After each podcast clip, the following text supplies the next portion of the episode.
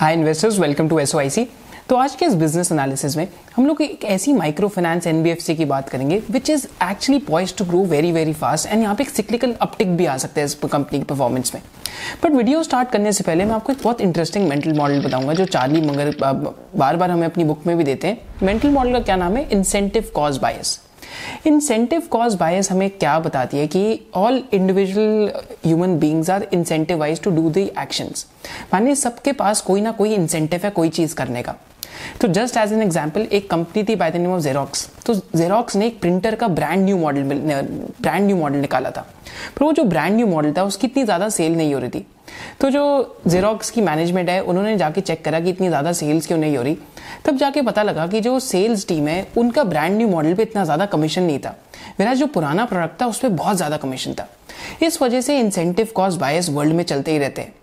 यहाँ पे अगर हम फाइनेंस एंड इन्वेस्टिंग की दुनिया में बात करें तो बार बार जैसे हमने देखा है कि कंपनीज़ के अंदर अकाउंटिंग प्रॉब्लम्स बाहर आती हैं, या फिर बैंक्स और फाइनेंशियल्स के अंदर हमने स्पेशली जो एक चीज़ देखी है कि यहाँ पे बार बार हमें हर दो तीन साल में एक कोई या तो फ्रॉड बाहर निकलते हुए दिखता है, या तो हमें कोई एक ऐसा इशू बाहर निकलते हुए दिखता है जहाँ पे बहुत बड़ा एक, बहुत बड़ा बहुत बड़ा एक रेड फ्लैग भी बन जाता है। So I think all of this is because of incentive cause bias क्योंकि incentive cause bias human uh, nature का एक इंट्रेंसिक पार्ट है। तो एक्चुअली आपको अपनी लाइफ में भी इससे बच के रहना चाहिए क्योंकि जब आप दूसरे लोगों से डील कर रहे हैं तो इंसेंटिव कॉज बायस उनके नेचर में होएगा ही होएगा। With this we'll get into the video तो आज हम जो माइक्रो फाइनेंस इंडस्ट्री है इसका डिस्कशन करेंगे। अगर हम इंडिया में माइक्रो फाइनेंस इंडस्ट्री को देखते हैं तो आई थिंक 2004 से माइक्रो फाइनेंस इंडिया में किसी फॉर्म में तो रही है। पर 2010 से लेकर अगर एफ़ आई ट्वेंटी तक देखते हैं तो माइक्रो फाइनेंस इंडस्ट्री का जो टोटल बेसिकली लोन्स का पोर्टफोलियो है ऑलमोस्ट 4600 करोड़ से आज 2020 पे ऑलमोस्ट 28,900 करोड़ के आसपास आए. And micro finance actually as an industry 2004 से किसी ना किसी फॉर्म में एग्जिस्ट ज़रूर कर रही है.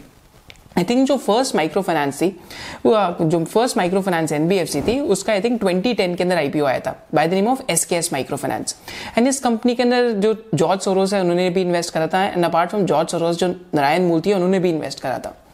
एंड इस कंपनी में क्या एक इंटरेस्टिंग चीज़ हुई? क्योंकि माइक्रो फाइनेंस की बात करें तो पहले मैं आपको सारे के सारे रिस्क बताऊँगा इस सेक्टर में। इस कंपनी में क्या इंटरेस्टिंग चीज़ हुई थी 2010 में? कि आंध्र प्रदेश एंड तेलंगाना में इवन दो स्टॉक मार्केट में इसका आईपीओ काफ़ी अच्छा करे इसके माइक्रो फाइनेंस का पर 2010 में आंध्र लाइक आंध्र प्रदेश एंड तमिलनाडु में तो वहाँ पे उस टाइम पे जो फार्मर्स थे, बहुत ज़्यादा पे जो वहाँ पे रिपोर्ट्स आने लगी सुसाइड की। सुसाइड क्यों हो रहा था? क्योंकि वो फार्मर्स एक डेट ट्रैप के अंदर फंस गए थे। कि माइक्रो फाइनेंस कंपनीज़ उनको एक अच्छा खासा रेट ऑफ़ इंटरेस्ट चार्ज कर रही थी। बट साथ साथ क्या हो रहा था कि क्योंकि वो रीपे नहीं कर पा रहे थे तो इस वजह से जो माइक्रो फाइनेंस की फ़ील्ड एजेंट्स है, उन्होंने उनको काफ़ी ज़्यादा प्रेशराइज करा, जिसकी वजह से आई थिंक ये जो पूरा एक बहुत बड़ा पॉलिटिकल इशू बन गया। एंड उस टाइम पे आंध्र प्रदेश की गवर्नमेंट ने एक ऑर्डिनेंस पास करी थी, जिसकी वजह से माइक्रो फाइनेंस कंपनीज़ को एकदम सिस्टमैटिक रिस्क आया। But I think that issue was one one of उसके बाद आरबीआई ने सेक्टर को काफ़ी ज़्यादा सिस्टमैटिक बनाया है। एंड यहाँ पे इंटरेस्ट रेट की कैपिंग भी लगाई गई है। I think micro finance companies का पूरा इंटायर जो बिज़नेस मॉडल है वो इस चीज़ पे है कि अगर हम मनी लेंडर्स एंड साहूकार्स को देखते हैं तो जैसे बंधन बैंक की बुक में भी एक एग्ज़ाम्पल था। आई थिंक फ़र्स्ट चैप्टर के अंदर एग्ज़ाम्पल था कि बंधन बैंक के इंटायर प्रेमाइज क्या था कि जब जब जो जो बंधन बैंक के प्रमोटर ने देखा वहाँ पे कि उस टाइम पे एक जो मनी लेंडर आता था तो एनालाइज अगर करेंगे तो ऑलमोस्ट सेवन हंड्रेड परसेंटेज के आसपास का लोन जो इंटरेस्ट रेट कमा रहा था उस पर वेराज जो बंधन बैंक या फिर हम और भी माइक्रो फाइनेंस कंपनीज़ को देखते हैं तो इनका यील्ड 24 टू 25 परसेंट के आसपास रहता है। माने जो माइक्रो फाइनेंस जो जो आपके मनी लेंडर्स और साहूकार्स होते हैं ये एक्चुअली अनऑर्गेनाइज्ड जो क्रेडिट है उसको हम कहते हैं। तो यहाँ पे ये पूरा इंटायर बिज़नेस प्रोपोजिशन है। एंड जो जो ये लोग लोन्स लेते हैं प्राइमरी रीजन क्या होता है लोन ले, लेने का? That is income generation activity तो अगर हम इनकम जनरेशन लोन्स को देखते हैं आई थिंक ये हमने आपके लिए एकदम ब्रेक डाउन कर दिया एक सिंपल इन्फोग्राफिक में। तो what info income generation loans are अगर हम बैंक और एनबीएफसी को देखें तो जो प्रायोरिटी सेक्टर के क्लाइंट्स होते हैं, जैसे जो डेली वेज अर्नर है, जिसके पास, जिसको बहुत स्मॉल टिकट लोन की रिक्वायरमेंट है suppose basically is a dairy farmer या तो सपोज़ करते हैं, अगर basically is a vegetable vendor या सब्ज़ियाँ बेचते हैं। या तो सपोज़ करते हैं ही ड्राइव्स अ ट्रक या तो जो ट्रांसपोर्टेशन का काम करते हैं। तो उसको स्मॉल टिकट लोन इजिली नहीं मिलते बैंक्स और एनबीएफसी से। क्योंकि उसकी इनकम जनरेशन एक्टिविटीज़ है तो यहाँ पे इनकम जनरेशन लोन्स का पूरा इंटायर पर्पज आता है। तो जो जो माइक्रो फाइनेंस एनबीएफसी है, जो इनकी अनमेट नीड है क्रेडिट की, इनको पूरा कर रही है इस टाइम पे। एंड यहाँ पे इनका लोन डिसबर्स करने का क्या बिज़नेस मॉडल है? तो ये जो लोन डिसबर्समेंट होती है टू या थ्री वेज से होती है। आई थिंक जो प्राइमरी वे है लोन डिसबर्समेंट का that is joint liability groups अगर हम जॉइंट लाइबिलिटी ग्रुप्स को इजी वर्ड्स में समझते हैं तो I think joint liability groups के दो मॉडल्स होते हैं। एक तो इंडिविजुअल मॉडल होता है, जहाँ पे जो इंडिविजुअल है, उसकी खुद की म्यूचुअल गारंटी होती है, वो पूरे ग्रुप की गारंटी नहीं लेता। सेकेंड होता है कि एक एक एक पूरा जो ग्रुप है that borrows as a unit तो यहाँ पे यूजुअली क्या होता है कि basically four to ten individuals होते हैं which come together to avail a bank loan और अ लोन फ्रॉम एनबीएफसी माने चार से दस लोग इकट्ठे होके एक पूरा एक, एक पूरा ग्रुप बनता है जो यहाँ पे लोन लेते हैं. एंड uh, जो भी जो भी मेंबर्स हैं इनकी जॉइंट अंडरटेकिंग होती है. And unlike S H Gs जो uh, जो जॉइंट लाइबिलिटी ग्रुप्स है is simple with no with no administration within the group and यहाँ पे एक तरीके की एक तरीके की गारंटी भी होती है अगर ग्रुप में चार से दस लोगों में से किसी ने यहाँ पे डिफ़ॉल्ट कर दिया तो पूरा जो ग्रुप है, उस लोन को पूरा करने की कोशिश करता है। तो इनका प्राइमरी जो जो लोन डिसबर्समेंट मॉडल है इस इस इंडस्ट्री का तो इसी पे चलता है। पर धीरे धीरे क्या हो रहा है कि जो इंडिविजुअल लोन डिसबर्समेंट मॉडल है, उसके उसकी तरफ़ ये इंडस्ट्री जाते जा रही है। माने इंस्टेड ऑफ़ अ ग्रुप जो इंडिविजुअल एज अ यूनिट है, उसकी तरफ़ ये इंडस्ट्री ज़्यादा जा रही है। बट हिस्टोरिकली ये यहाँ पे हुआ है। तो आज हम जिस कंपनी की बात करेंगे, यहाँ पे मैं बहुत आई थिंक ये बहुत इंटरेस्टिंग वीडियो होगी, जिसमें मैं आपके साथ ये भी बात करूँगा कि एक्चुअली में एक फाइनेंशियल को, एक फाइनेंशियल कंपनी में मैनेजमेंट की जो कंजर्वेटिवनेस है, उसको कैसे जानते हैं। तो आज हम अरमान फाइनेंस की बात करेंगे। एंड ये कंपनी का जो मोटो है, बहुत सिंपल मोटो है। जितनी भी माइक्रो फाइनेंस कंपनीज़ हैं, इनका बहुत ज़्यादा स्मॉल टिकट लोन होता है। आई थिंक एवरेज अगर हम इंडस्ट्री में देखेंगे तो आज thirty two thirty three thousand types का जो जो ऑन एन एवरेज लोन है, इतना रहता है। एंड इस कंपनी का मोटो क्या है? कि अगर छोटे बंदे को फाइनेंस दिया जाए तो वो पैसा ज़रूर टाइम पे वापस करता है। इस कंपनी के साथ आई थिंक ये ये जो कंपनी है, जो माइक्रो फाइनेंस की इंडस्ट्री है, उसके अंदर एंटर करी थी। अरमान फाइनेंस की हिस्ट्री को देखते हैं।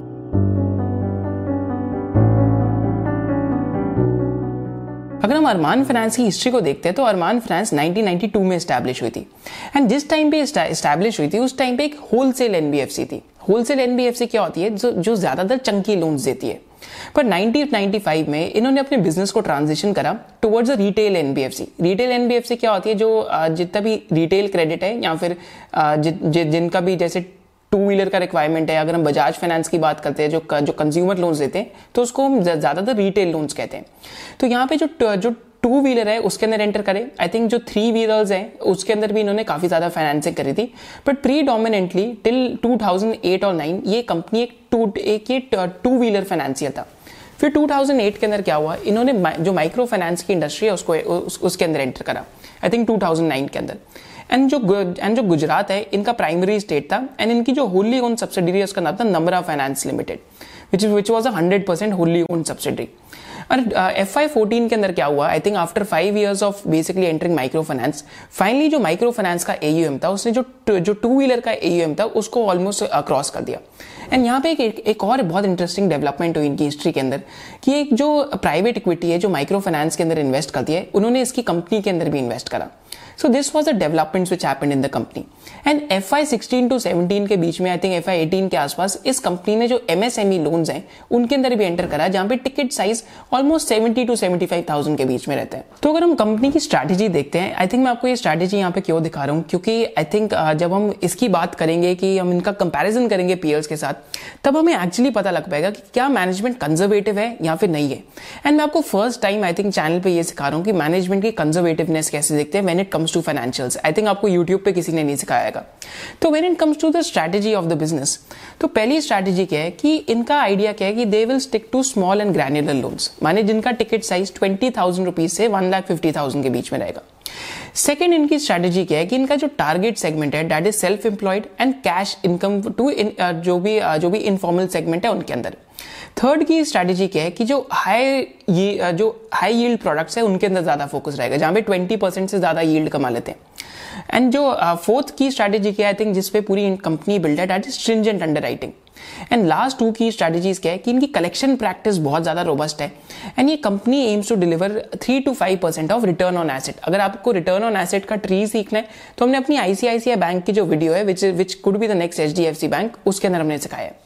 पर वीडियो में आगे जाने से पहले if you want to learn about different industry structures and साथ साथ I think twenty first November को हम लोग जो एस स्टूडेंट्स हैं उनके लिए क्वार्टरली रिज़ल्ट का भी एनालिसिस कर रहे हैं जिसमें we'll be covering more than twenty companies and उस वेबिनार uh, के अंदर वील बी ऑल्सो सीइंग कि डिफरेंट डिफरेंट इंडस्ट्रीज़ के अंदर रिज़ल्ट का एनालिसिस कैसे करते हैं। फाइनेंशियल्स में रिज़ल्ट का एनालिसिस कैसे करना है?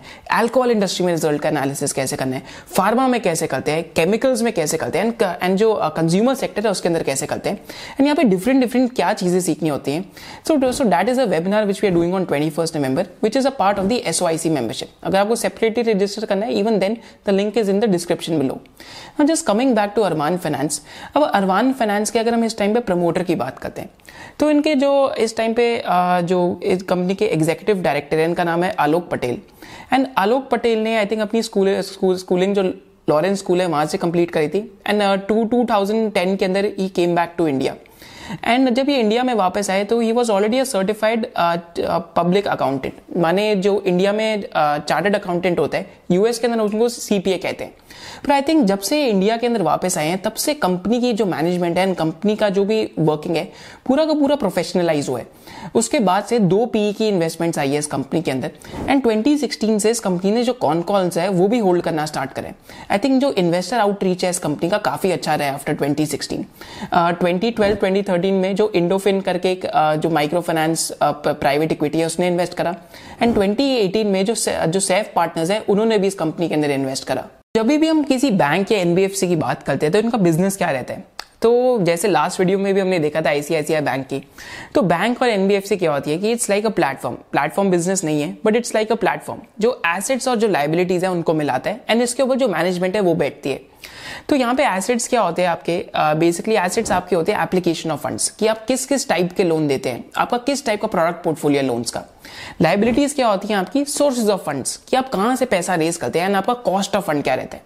एंड इसके ऊपर क्या बैठती है मैनेजमेंट मैनेजमेंट की क्या कंजर्वेटिवनेस है? कि क्या अकाउंटिंग पॉलिसीज़ फॉलो करते हैं? कि क्या एक्चुअली में मैनेजमेंट कंजर्वेटिव है या सिर्फ़ बोलने को ही कंजर्वेटिव है? तो यहाँ पे हम पहले स्टार्ट करते हैं अरमान फाइनेंस की, जो एसेट साइड है उसके साथ। उसके बाद जो मैनेजमेंट साइड है मैं आपके पास, उसके पे, उस पर आऊँगा। एंड फिर लास्ट में जो लाइबिलिटी साइड है उस पर आऊँगा। तो एसेट साइड में जो मैनेजमेंट का, जो उस कंपनी का प्रोडक्ट पोर्टफोलियो है, यहाँ पे मेनली चार प्रोडक्ट्स है इस टाइम पे। तो फ़र्स्ट प्रोडक्ट जो है माइक्रो फाइनेंस का, आज एयूएम का एसेट अंडर मैनेजमेंट का 79 परसेंट माइक्रो फाइनेंस है। यहाँ पे प्योरली अनसिक्योर्ड लोन लोन होता है यहाँ पे। एंड इनका ticket size thirty five thousand rupees का 2016 में इनका ticket size sixteen thousand rupees का होता था तो मोटा मोटा ticket size last six years में डबल करके। एंड यहाँ पे जो इनकी यील्ड है 22 टू 25 परसेंट के आसपास है। माने कि कितना उस पर इंटरेस्ट रेट चार्ज करते हैं। बट यहाँ पे एक इंपॉर्टेंट आपको क्या चीज़ याद रखनी है कि आरबीआई ने एक लॉ के अकॉर्डिंग यहाँ पे इंटरेस्ट रेट कैपिंग करी हुई है। कि आप टेन परसेंट के ऊपर कमा नहीं सकते। माने आपकी जो कॉस्ट ऑफ़ फंड्स है और आपकी जो यील्ड है, इनमें टेन परसेंट से ज़्यादा फ़र्क नहीं हो सकता। तो यहाँ पे प्राइसिंग कैप लगा हुआ है एंड यहाँ पे अगर हम एक और चीज़ चेक करते हैं, इस इस इस प्रोडक्ट पोर्टफोलियो के अंदर तो यहाँ पे इनका जो डिसबर्समेंट है हंड्रेड परसेंट कैशलेस है। एंड इनकी कलेक्शन इनके जो कैश सेंटर्स है, उनके ऊपर, वहाँ पे होती है। और टेन ईयर यहाँ पे लोन का eighteen to twenty four months का है।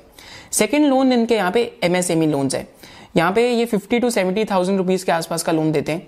एंड यहाँ पे भी हंड्रेड परसेंट कैशलेस डिसबर्सल है। पर यहाँ पे यील्ड इनकी thirty to thirty two percent के आसपास है। फिर इनके जो टू व्हीलर लोन्स है, जो इनका जो इनका बिज़नेस पहले लेगेसी होता था, वो है यहाँ पे। वो इस टाइम पे six percent of the book है। एंड यहाँ पे twenty one to twenty three percent के आसपास यील्ड है। फिर लास्ट इनका बिज़नेस है, जो इस टाइम पे इंक्यूबेट करने की कोशिश कर रहे हैं that is rural two wheeler loans तो यहाँ पे अभी ये सिर्फ़ वन परसेंट के आसपास है। And it is currently it is currently under the under the pilot stage अगर हम यहाँ पे इनके जो माइक्रो फाइनेंस लोन्स है उनका एक बार डिस्क्रिप्शन देखते हैं।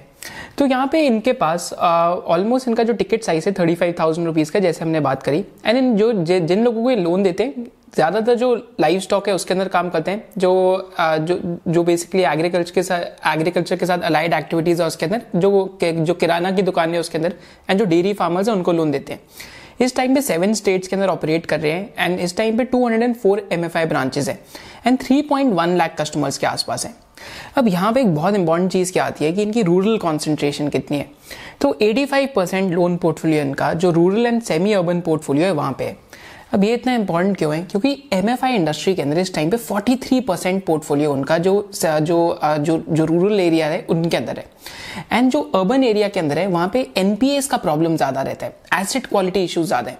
तो ज़्यादातर ये जो अरमान का स्ट्रेटेजी है एमएफआई के अंदर that is to basically stick to rural areas इसके अलावा अगर हम यहाँ पे इनका जो इनका फ्रेमवर्क देते, देखते हैं रिस्क मैनेजमेंट का तो 100 परसेंट कैशलेस कैशलेस डिसबर्समेंट होती है एंड जो जॉइंट लाइबिलिटीज ग्रुप है, उनके थ्रू ही लैंड करते हैं। एंड यहाँ पे आई थिंक ये जो बिज़नेस है, यहाँ पे कलेक्शन सबसे ज़्यादा इंपॉर्टेंट है। तो कलेक्शन के लिए ये यहाँ पे बहुत ज़्यादा फोकस करते हैं कलेक्शन में। अगर आप इनकी कॉन कॉल्स भी पढ़ेंगे तो इनका काफ़ी ज़्यादा फोकस कलेक्शन के ऊपर रहता है। सेकेंड जो यहाँ पे इनका मेन पोर्टफोलियो था, वो था वो था एमएसएमई का। अब एमएसएमई के अंदर ये अनसिक्योर्ड लोन है। बट एमएसएमई के अंदर इनकी जो यील्ड है, माने जो इनका मार्जिन है इस प्रोडक्ट के अंदर that is higher I think इनका यहाँ पे जो यील्ड है थर्टी फोर परसेंट के आसपास है। मेरा जो नेट इंटरेस्ट मार्जिन है ऑलमोस्ट ट्वेंटी थ्री परसेंट के आसपास है। तो यहाँ पे इनकी जो पर यूनिट प्रॉफिटेबिलिटी है सबसे ज़्यादा है। एंड इस टाइम पे थ्री स्टेट्स के अंदर ये एमएसएमई के अंदर। गुजरात के अंदर, मध्य प्रदेश के अंदर एंड महाराष्ट्र के अंदर। तो ये तो दो इनके की फैक्टर्स हैं। अगर हम टोटल ओवरऑल इंडिया में इनकी प्रेजेंस देखते हैं इस टाइम पे तो इनकी 239 ब्रांचेस हैं। एंड 3.75 लाख कस्टमर्स के आसपास है। And in terms of geography में भी अगर हम देखते हैं तो uh, पहले इनका गुजरात के अंदर ऑलमोस्ट 72 परसेंट एयूएम का शेयर होता था। बट जो गुजरात में 72 परसेंट एयूएम का शेयर था 2017 में वो आज गिर के 27 परसेंट के आसपास आ गए वेराज अगर हम मध्य प्रदेश की बात करेंगे तो 17 परसेंट से 27 परसेंट के आसपास आ गए तो इनके जो टॉप uh, जो इनके टॉप सेवन स्टेट्स हैं आई थिंक आज आज ये सेवन स्टेट्स में ही है तो वहाँ पे इक्वली इस टाइम पे ऑलमोस्ट इनका जो जो एयूएम है, वो यहाँ वो यहाँ पे स्प्लिट हो रखा है। अब हम एक बहुत इंपॉर्टेंट चीज़ की बात करते हैं कि माइक्रो फाइनेंस बिज़नेस के अंदर क्या खराब हो सकता है। एंड माइक्रो फाइनेंस बिज़नेस के क्या खराब कैरेक्टरिस्टिक्स हैं। तो यहाँ पे जो 2.2 कैपिटल का एक जो एक जो पीएमएस है, वो यहाँ पे दो लोग हैं दैट इज़ सवी जैन एंड मिस्टर अमित मंत्री तो आई थिंक इनके जो फॉरेंसिक चेक्स हैं, काफ़ी ज़्यादा इंपॉर्टेंट रहते हैं। तो यहाँ पे हम एक ट्विटर का थ्रेड पढ़ते हैं एंड ये हमें बताएँगे कि एक्चुअली में इस इंडस्ट्री के अंदर क्या खराब है एंड क्या नहीं होना चाहिए। अगर यहाँ पे हम ट्विटर थ्रेड पे देखते हैं तो यहाँ पे बंधन बैंक की इन्होंने बात करी है।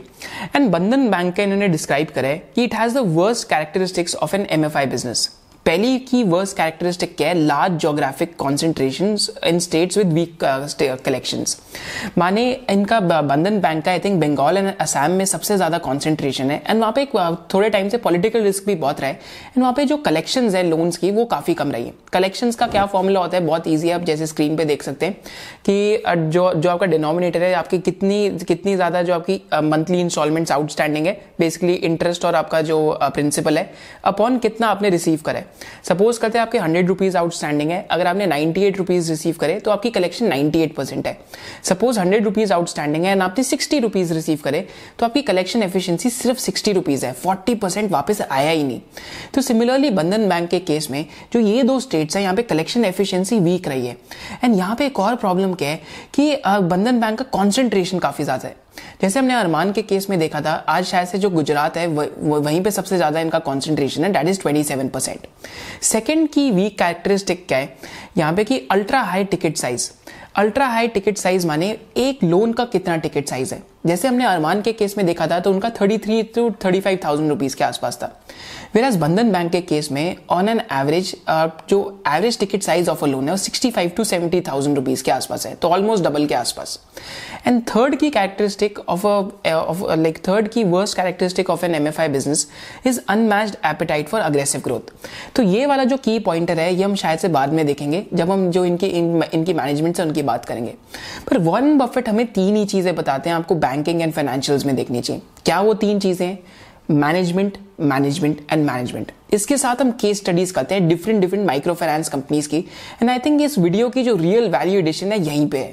तो पहले यहाँ पे केस स्टडी है बंधन बैंक की। एंड यहाँ पे हम केस स्टडी में एक, एक चीज़ की बात करते हैं जिसको हम कहते हैं टॉप अप लोन्स अब टॉप अप लोन्स का क्या मीनिंग होता है इसको आराम से समझते हैं।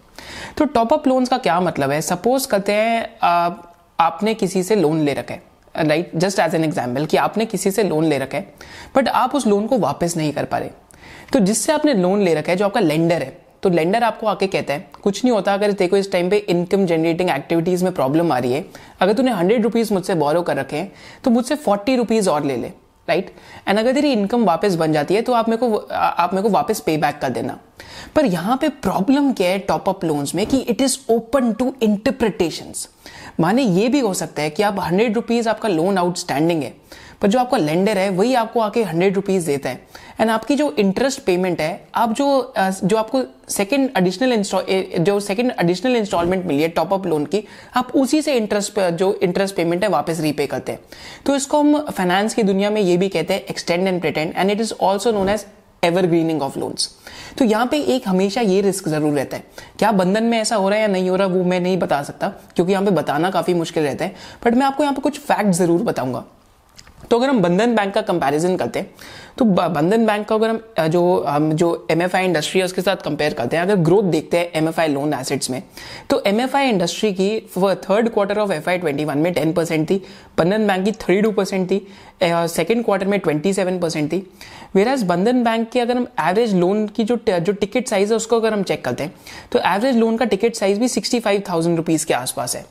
तो यहाँ पे एक क्लियर इंडिकेशन है कि बंधन बैंक का जो कलेक्शन एफिशिएंसी है, माने उन्होंने कितना पैसा कलेक्ट करा असम एंड असम एंड बंगाल से तो वो 88 टू 90 परसेंट के आसपास थी। वेराज पूरी इंडस्ट्री का जो कलेक्शन एफिशिएंसी एफिशिएंसी था, वो 60 परसेंट के आसपास है इन दो स्टेट से।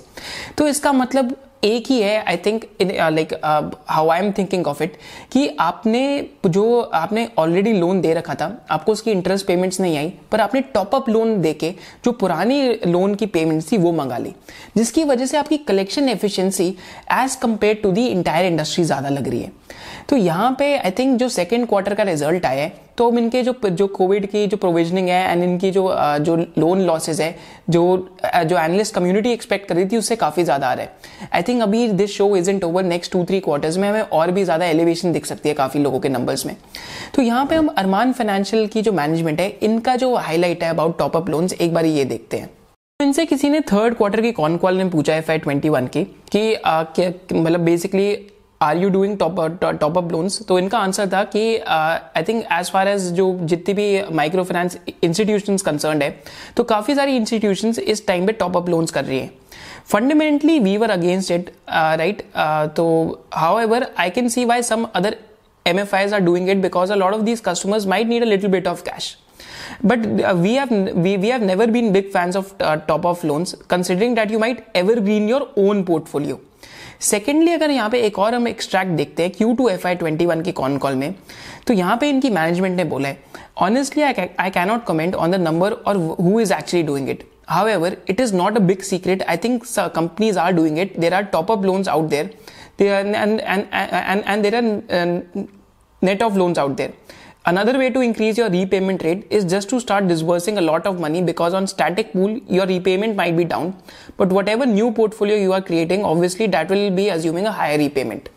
तो यहाँ पे सिंपल वर्ड्स में हमें क्या समझा रहे हैं सपोज़ कहते हैं suppose in terms of static pool बहुत सिंपल टर्म में अगर आप मेरे साथ समझोगे कि आपके जो पुराने बोरोवर्स हैं अगर आप एक टाइम लिमिटेशन में देखते हो कि टू मंथ्स में आपको इतना ज़्यादा EMI आना चाहिए था पर क्योंकि वो पुराने बोरोवर्स हैं, क्योंकि वो कोविड से इस टाइम पे जा रहे हैं तो उनको प्रॉब्लम्स हो रही हैं तो वहाँ पे आपकी जो रीपेमेंट रेट है वो कम हो सकती है, क्योंकि इनकी जो इनकम है वो इन्फ्लुएंस हुई है।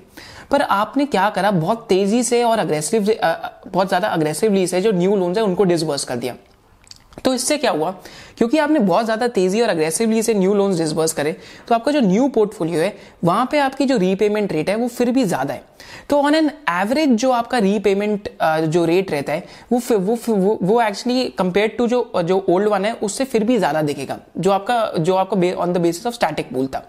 तो यहाँ पे ये भी एक एक क्लेवरनेस है जो इस इंडस्ट्री के अंदर हो सकती है। मैं आपको ये सब समझा के रहा हूँ क्योंकि कंजर्वेटिव कंजर्वेटिवनेस ऑफ़ मैनेजमेंट तब समझ आती है कि जब वो कुछ नहीं करती as compare to its peers second की केस स्टडी हमारे पास यहाँ पे उज्जीवन स्मॉल फाइनेंस बैंक की है, जिसका ऑलमोस्ट सेवेंटी परसेंट से सेवेंटी परसेंट से ज़्यादा जो एयूएम का मिक्स है वो अनसिक्योर्ड लेंडिंग में, माने माइक्रो फाइनेंस के अंदर है। तो यहाँ पे एक्चुअली में प्रॉब्लम्स आनी कब से स्टार्ट हुई? जब यहाँ पे टॉप मैनेजमेंट का चर्न स्टार्ट हुआ। तो ये हमारा आई थिंक ट्वीट है ट्वेंटी थर्ड सितंबर का।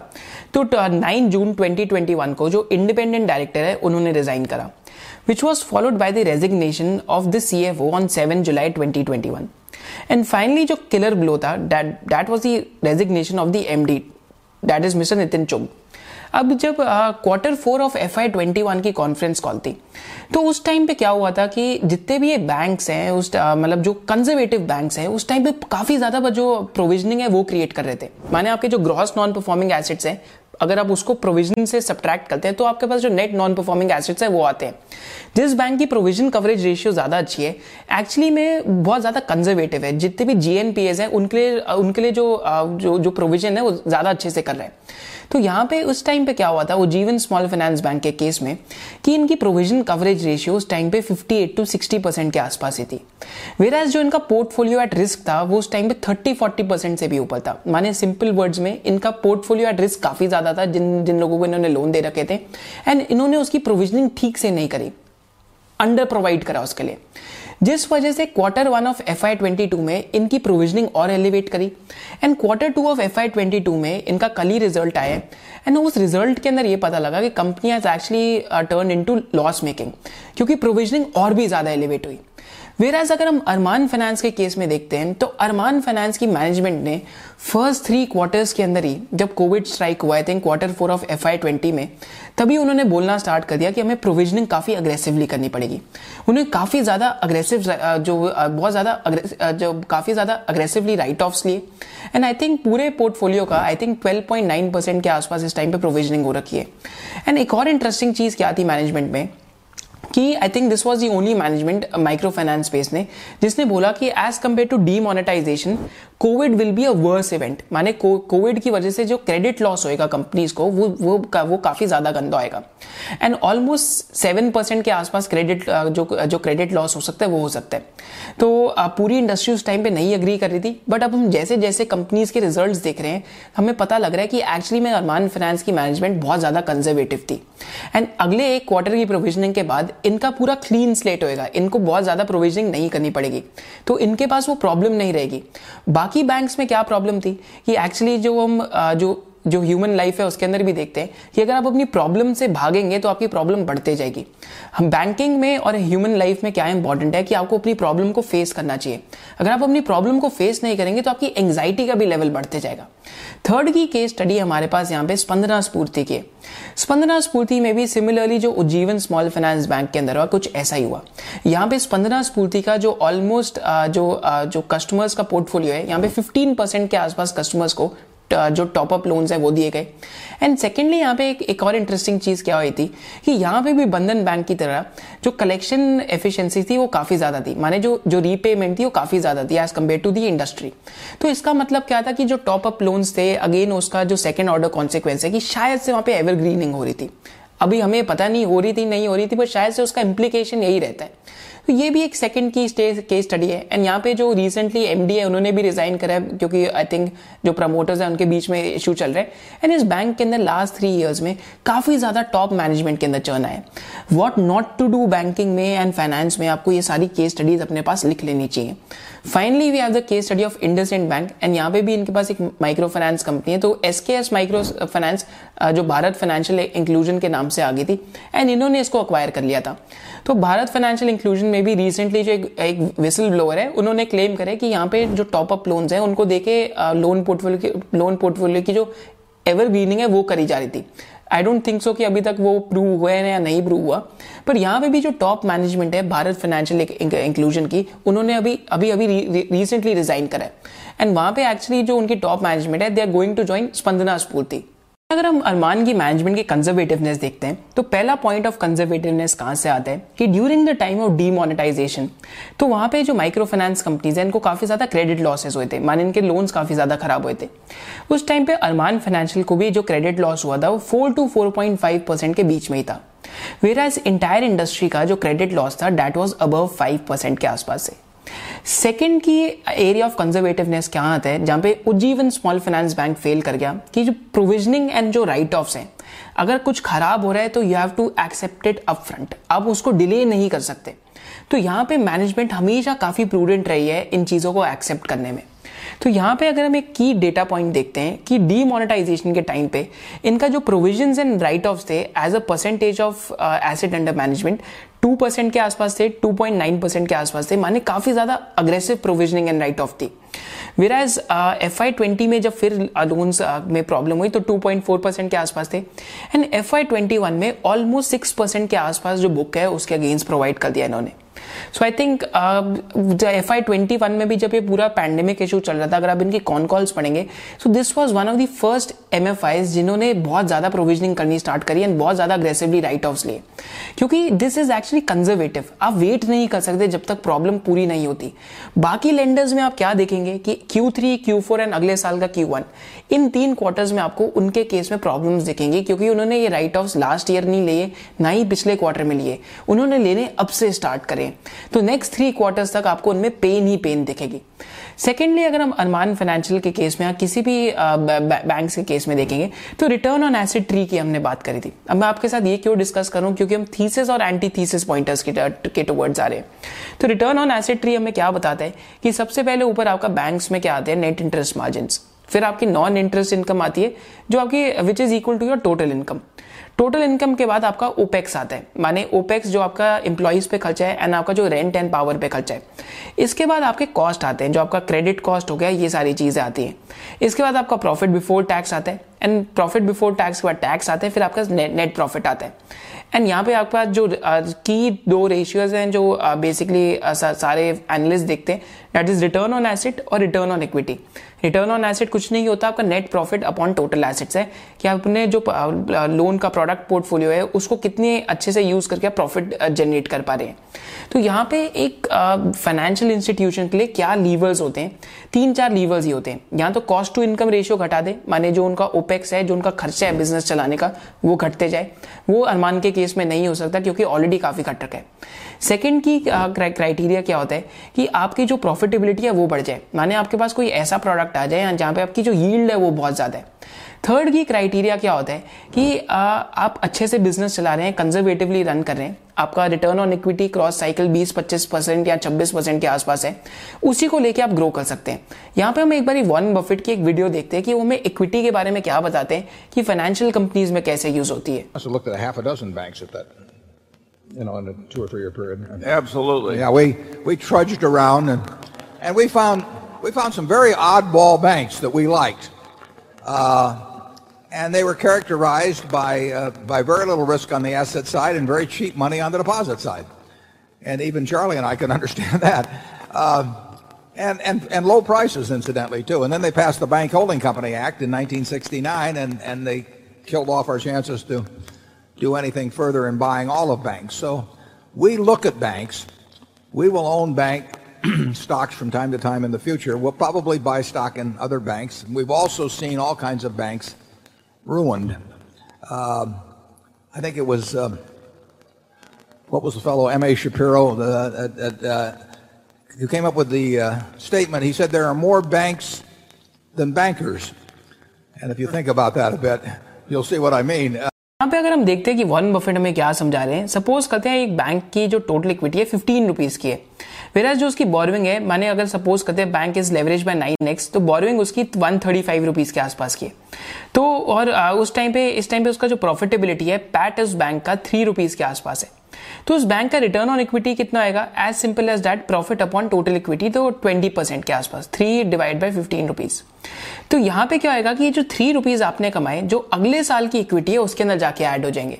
एंड इसकी वजह से अगर आप फिर ट्वेंटी परसेंट अगर आप उस पर कमाएँगे रिटर्न ऑन इक्विटी तो आपका पैट उतने से बढ़ेगा। बैंकिंग जैसे बिज़नेस के अंदर आपकी कंपाउंडिंग स्टेरॉइड्स पे होती है अनलेस और until you do something foolish it takes a fool to fail a bank क्योंकि यहाँ पे अगर आप शॉर्ट टर्म पेन ले लें तो लॉन्ग टर्म गेन बनने की प्रोबेबिलिटी काफ़ी ज़्यादा रह जाती है. इंडिया में अगर आपको बैंकिंग लाइसेंस मिल रहा है तो that is actually license to print money इस वजह से वॉरेन बफेट बार बार हमें एक चीज़ समझाते हैं कि there are basically there are too many banks but not too many bankers कि बैंक्स तो बहुत ज़्यादा हैं बट एक्चुअली में प्रॉपर बैंकर्स इतने ज़्यादा नहीं है क्योंकि उन्हें risk management and short term pain लेने का कभी मतलब ही नहीं समझ आता। अब हम अरमान की जो लाइबिलिटी साइड है एक बार उसको देखते हैं। अभी तक हमने एसेट साइड देखी फिर जो हमने मैनेजमेंट साइड अच्छे से वो देखी अब जो लाइबिलिटी साइड है उसकी तरफ़ आते हैं। लाइबिलिटी साइड में यहाँ पे अगर हम बैंक अगर हम अरमान का एसेट लाइबिलिटी मिसमैच कंपेयर करते हैं तो इनका ये mismatch is positive in all the buckets तो यहाँ पे कोई भी एसेट को, कोई भी आ, कोई भी एसेट लाइबिलिटी मिसमैच नहीं है। माने इनके जो आ, जो एसेट्स का टेन्योर है वो इनके जो जो जो जो बेसिकली इनके जो लाइबिलिटीज का टेन्योर है उससे काफ़ी कम है। तो इनको कभी भी प्रॉब्लम नहीं हो सकती। एसेट लाइबिलिटी मिसमैच में प्रॉब्लम कहाँ पे होती है? सपोज़ करते हैं मैं एक लेंडर हूँ। मैंने जिनसे फंड्स बोरो कर रखे हैं मैं, मैंने फंड्स बोरो करे हैं टू मंथ्स के लिए एंड आगे मैंने लोन दे दिया फाइव ईयर्स के लिए।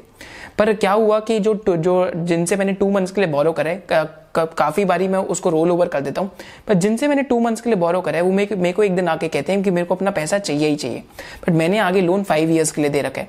This leads to an asset liability mismatch तो जो जो इस फाइनेंशियल इंस्टीट्यूशन की लाइबिलिटी साइड है, यहाँ पे भी प्रॉब्लम नहीं है तो यहाँ पे भी ये कवर्ड है। Coming to thesis antithesis pointers and valuations of the business तो पहला थीसिस पॉइंटर क्या है? कि अगर सिक्लिकल अपटेक आता है माइक्रो फाइनेंस इंडस्ट्री के अंदर तो एक्चुअली में 2019 22 2020 में जब सिक्लिकल अपटेक आया था तो अरमान फाइनेंशियल का जो रिटर्न ऑन इक्विटी था, वो 29 परसेंट और 28 परसेंट के आसपास आ गया था। एंड लास्ट जब ये सिक्लिकल अपटेक आया था 2016 के आसपास तो इनका रिटर्न ऑन इक्विटी 19 परसेंट के आसपास था। पर उस टाइम के इनके पास जो एमएसएमई लोन्स थे, वो नहीं थे, जो काफ़ी ज़्यादा हाई यील्डिंग है। इस टाइम पे डाउन टर्न चल रहा है, इस वजह से return on equity six percent के आसपास का दिख रहा है। बट आई थिंक अगर ये इस टाइम पे जो I think quarter two of F Y twenty two के बाद ज़्यादा प्रोविजनिंग नहीं होगी and this down turn will also get over क्योंकि यहाँ पे मैनेजमेंट की एक और कंजर्वेटिव प्रैक्टिस क्या है कि जब भी कोई क्राइसिस आता है तो ये जो डिसबर्समेंट है लोन की, उसको बंद कर देते हैं। जिसकी वजह से हमें इक्विटी जो आर है थोड़ी सी डिप्रेस दिखती है, क्योंकि बैलेंस शीट के ऊपर एक्सेस लिक्विडिटी मेंटेन करते हैं। तो जैसे जैसे वो लिक्विडिटी निकलते जाएगी तो इनका आर वापस 25 से 30 परसेंट के आसपास जा सकते हैं एक सिक्लिकल अपटिक के अंदर।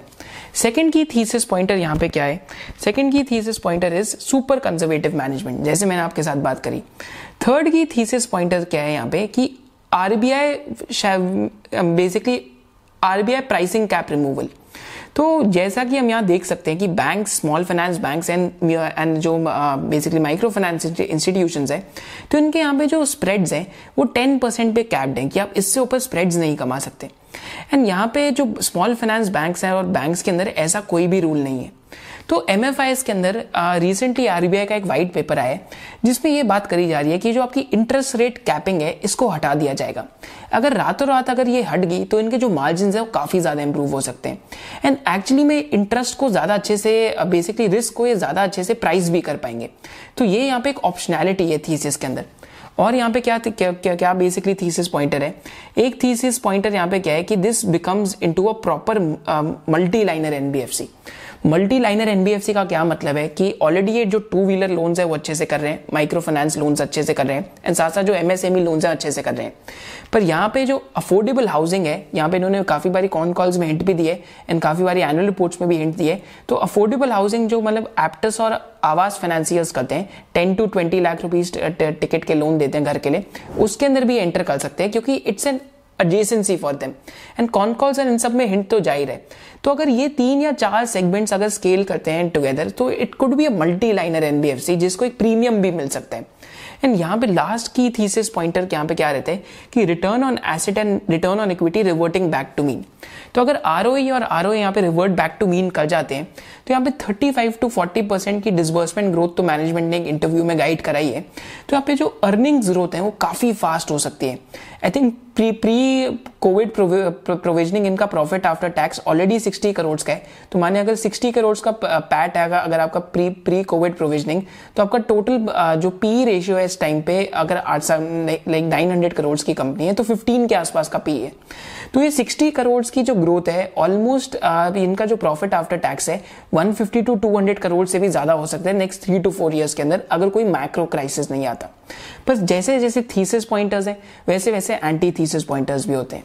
एंटी थीसिस पॉइंटर क्या है कि ये पूरी थीसिस कब कोलैप्स कर जाएगी? अगर कोविड की थर्ड वेव आ गई, अगर कोविड की थर्ड वेव आ गई, फिर आपको प्रोविजनिंग करनी पड़ेगी, फिर आपको जो क्रेडिट लॉसेज हैं, वो सब दिखाना पड़ेगा।